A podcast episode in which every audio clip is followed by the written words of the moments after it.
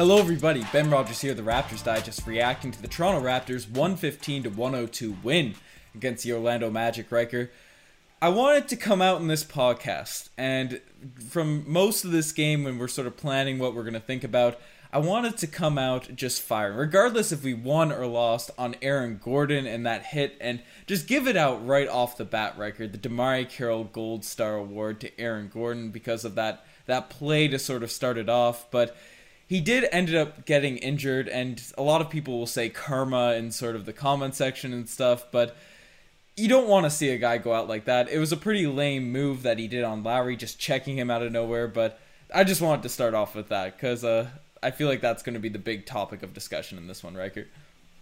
Sure, dud move, but yeah, I don't I don't like the comment to say karma. He had an injury. This is a legitimate NBA player. This is his career. You don't wish anybody to go down. We saw the take when he was headed back to the locker room in the hallway there. He's had a sizable egg on his ankle. So hopefully he has a speedy recovery. And it was a cheap shot that Lowry had on him during the bubble as well when he kind of grabbed his arm whether it was a play for the ball or not, I don't know. But Ben, let's not let that take away from today's game. We saw Pascal Siakam actually be aggressive in the paint, display his arsenal of post moves, score, pr- primarily score, Ben, something we've seen very infrequently, it seems, from Pascal Siakam this season, and it translated to a W. Yeah, no, this was a, a massive bounce back game for Pascal Siakam. As we mentioned the last one, kind of he's been up and down. He's had these games where he's just completely been in the backtrack for this team, but in the last game and tonight, he's just put the three point shots to the side because they haven't been going in as of late, and he's looked a lot more aggressive, going to the rim, posting up, attacking, and obviously there aren't necessarily the greatest rim defenders in paint defenders with Vucevic over there on the Orlando Magic, but he 28th took it, apparently 28th in paint defense. Yep, and blocks and blocks. Yeah. So Pascal Siakam took advantage of that, whether he had a really big guy on someone smaller and just posted up, got right to the rim, had some really nasty plays in this one. And I, I really like Pascal Siakam's attacking mindset because this is what is his bread and butter. This is what got him his max contract. These are the things that he was doing the hustle, the energy. He got a couple steals tonight. He was running the floor, and he's finishing above and around the rim. So these are the things that made him that valuable asset to the Toronto Raptors.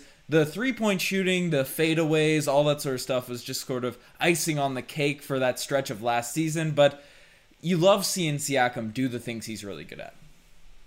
Absolutely, Ben. If if you're gonna have guards defending you for a majority of the game, you have to punish them on the low block. If you're gonna have bigs guarding you, you have to beat them with your quickness. You don't need to settle for threes yet.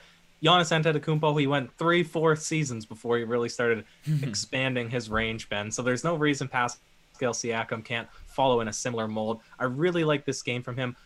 I also want to say that on the flip side, well, he was plus 27 and plus minus Ben. I want to say on the flip side, you know, there was also some terrific defense being played from one Aaron Baynes against Vucevic. But before I say that, Ben, you and I, we recently had a chat. We've gone, what, three years in this podcast, and we just now have realized that likes actually make a difference. So, mm-hmm. you know, we realize a lot of people watch this, don't, not a lot like. So we would appreciate it. One, th- one, if you are a fan of the Raptors finally getting a W, hit a like. And two, if you think that this win streak might continue, or if you like what you saw from Pascal Siakam, hit a like down below, helps us out. But then Aaron Baynes, so Nikola Vucevic, he's he's averaging he's always been really a fantastic big in the East. He's averaging 23 points on 48% from the field this season, and today he shot 28, 27% and only 15 points. I want to give some props to Aaron Baynes who we've criticized heavily this season on both ends of the floor.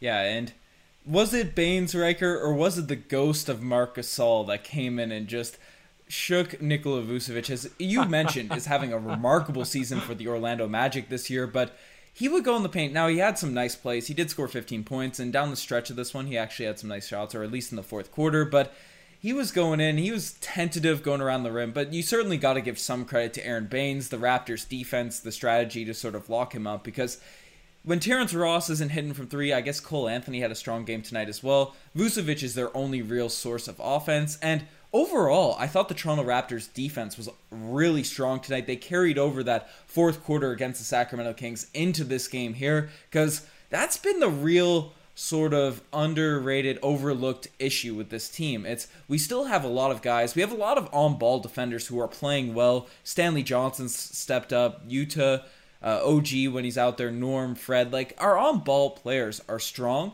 but overall our team defense has really struggled at times this year. So I think that's a big reason for our losing record right now. And the fact that that looked tight from the first quarter to the fourth quarter tonight, even if it's against an Orlando Magic team that has been, I think they've dropped 11 of their last 13 games now since Fultz has gone out it's still a positive sign because solid defense translates to whether you're playing the 30th team or the first team. Yeah, that that that's a perfect way to put it. The Raptors have a good collection of individually talented defenders. They just need to string that together mm-hmm. and they need to maintain focus because the Raptors they they've had a habit of coming up really slow in the first quarter or having a good first quarter and then really losing momentum in the second or the third. You know, there's been big chunks of basketball this year at different points during the game where they seem to take their foot off the pedal. So it, there's really no excuse for that. Yeah, sometimes your shots aren't going to go down. Sometimes the playmaking won't be quite there. But when you have a collection of guys that have as much length, strength, and defensive ability that the Raptors do, they should really be one of the top defensive teams in the league, Ben. Yeah, the personnel is there, so it's really kind of perplexing just watching these stretches where we just let teams go on barrages of threes, get into the rim at will. So, and I think a, a, big part of this and a guy that's getting a lot more minutes right now. I guess two guys. Yuta's been in the rotation for a little bit now recently, but DeAndre Bembry came out and had a really strong game tonight. 12 points, couple of really nice dunks, uh, some finish around the rim. And the thing that I really liked about his game tonight was his cutting. We know he's a hustler. We know he, he defends, he gets down, he's grinding. But with Norman Powell and OG Anunoby out, he's really had his sort of way on the offensive end to just – run throughout the floor, get a couple threes. I think he he had one three tonight, and he's in the past couple games. I don't know if he shot that many, but when they go up, they look like they're going in. But the way he just reads the game and his defender's back is turned to him, he immediately runs that net. And guys like Lowry, even Siakam's throwing a couple of backdoor passes to him. So you know when guys that aren't known for their passing are hitting those open ones to you, you're doing a really good, strong job at cutting. And this is what DeMarre Carroll was brought in. I don't want to bring his name up because you know, the curse and the gold star, but this is what he was brought in to do. And I always hone back to the first five games he was with the team before he suffered all those myriad of injuries. He was a guy that did a really good job at just cutting, especially when he was at the Hawks. And I guess Bembry, also coming from that that Hawks organization, is looked really strong for his feel of the game. And yeah, I was really intrigued with his performance tonight. Ben, you you you're throwing out the player comparison. to DeMarre Carroll. Let's hope he doesn't suffer the same fate because I don't know if the DeAndre Bembry Gold Star Award has quite the same ring to it. He definitely doesn't have the notoriety that we brought DeMarre Carroll in and, and that huge contract as well that he had. So the the unfortunate thing about Bembry is he could play as well as he wants, but because he I thought that he was maybe more similar to the size of Hustleman Chap, but it seems like he's more, I would say, of a two three and so when OG comes back, when Norm comes back, the way mm. Stanley Johnson has been playing, Stan the Man, the Stanimal, uh, they've all, you know, they're all kind of locks as rotation pieces. So that's why Yuta's going to get much more of a chance if he keeps displaying, you know, good yep. sort of sound offense and defense. Whereas DeAndre Bembry, in my opinion, he can play as good as he wants, but we're pretty heavy at that one, two, three position, Ben.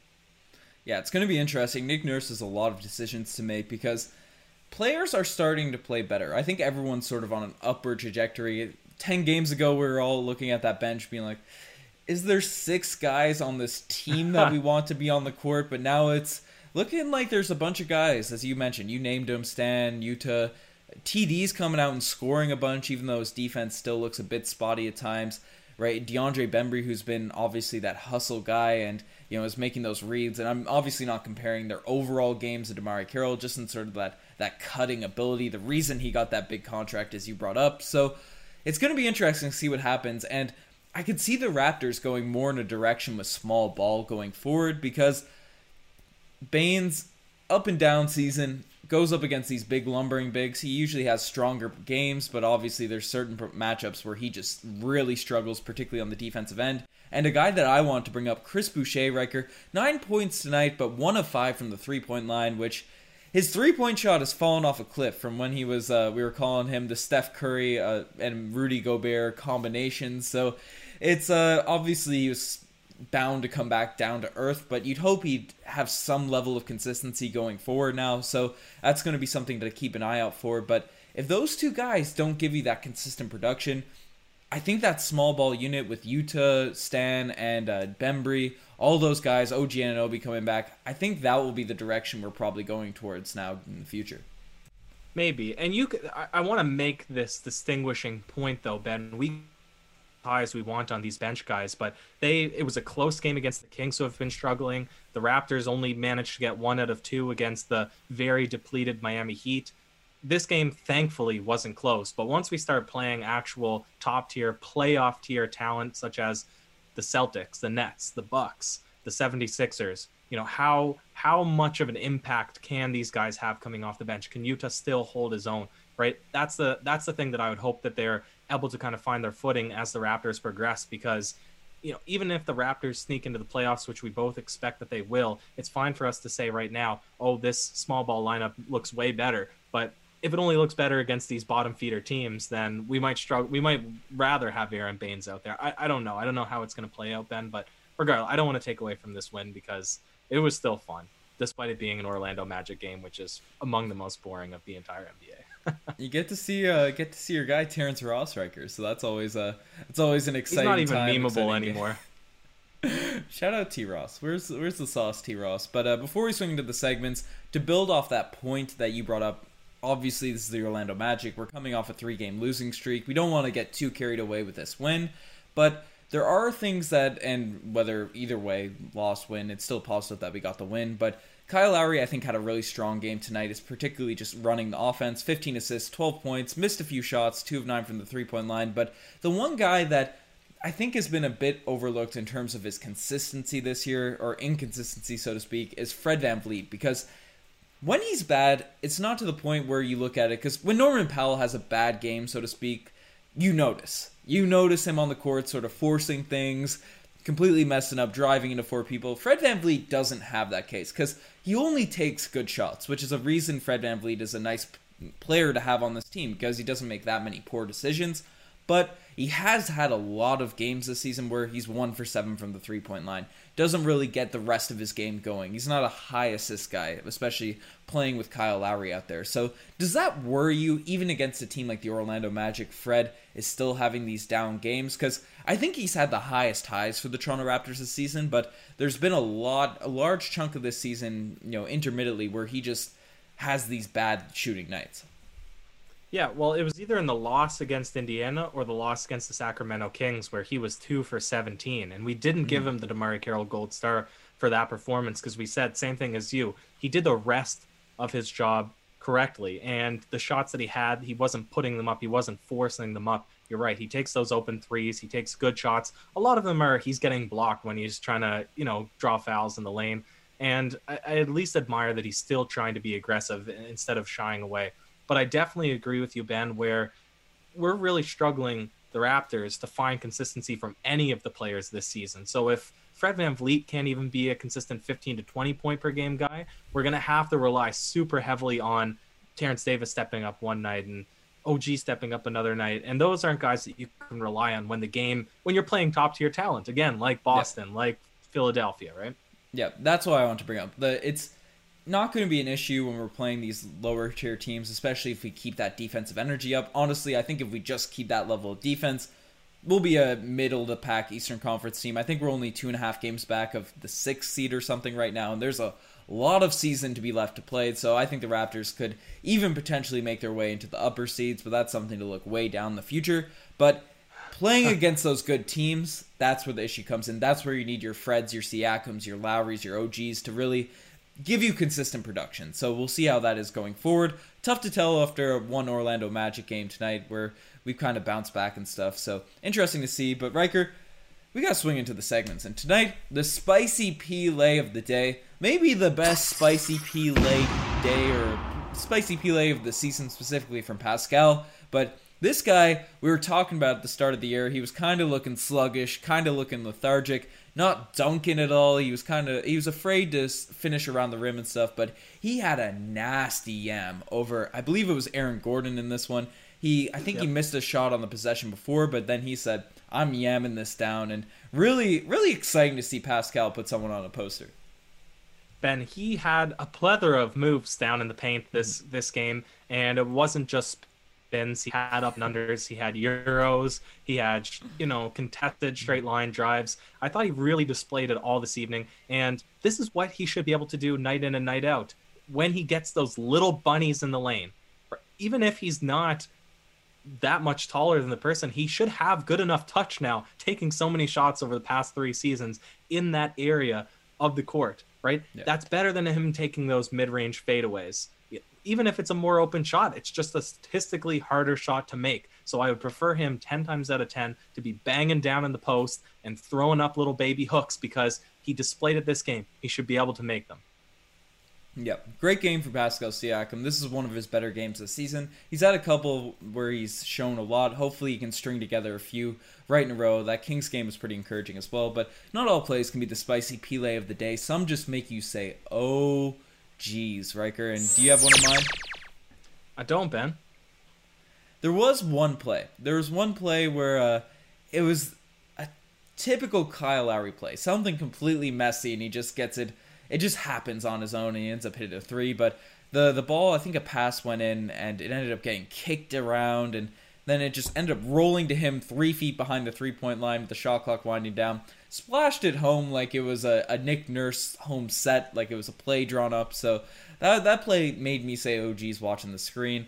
I don't know if everyone would have caught that, but uh, I don't know. There was there was two plays that made me say, "Oh geez," and the second one I want to just give it to the DeMarre Carroll Gold Star Award right away. And I mentioned it earlier on in this one, but Aaron Gordon giving that cheap shot to Lowry, I wanted to come out and flame him. I sort of brought it up right off the jump, super early, but you, that's just lame. I don't care what he did in the playoffs, and he was he was reaching for the ball and stuff in the bubble. I don't know. That, I thought that was a weak play by by Aaron Gordon. Yeah, weak play weak no. play. I won't take away from that, but again, he he got legitimately injured later oh, yeah, on yeah, in the yeah. game, so I, I, don't think that people should say that's karm, karmic retribution or whatever that people might say into the comment section. But that play mm. in particular, at least it wasn't anything. It could have been bad though. Blatantly dirty. Yeah. Yeah, but it was just a hip check, really, and so it wasn't like a play where it's going to be a high risk of injury. I'm not trying to defend Aaron Gordon. That's not what's happening right now, Ben. I'm just saying of the realm of possibilities of how you can get a cheap shot mm-hmm. into a guy to sort of get your revenge. This on the spectrum fall relatively on the, you know, easy side. I don't know. I I was very heated when that happened and but as you said, we're we're not cheering for injuries here. We're not doing any any of that stuff, but uh definitely not the play we want to bring up. We want to see against our, our main guy, the GOAT Raptor, Kyle Lowry. So, I don't know. It is what it was. This game, Orlando Magic, we play them again on Wednesday. So, hopefully, the Raptors can string together a couple wins. If we don't beat the Magic on Wednesday, I'll be very sad. But you guys are the best for making this far. Check out the Twitter, the Instagram, all the cool stuff. Lots of articles being posted on the website. So, check that out directly. Uh, check out the TikTok, uh, Instagram Reels.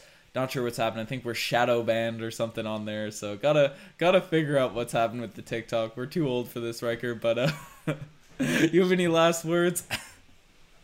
hit a like, hit a sub, Ben. Even the Bucks are only eleven and seven, I think, or eleven and eight. So there's potential here in the East. No need to panic.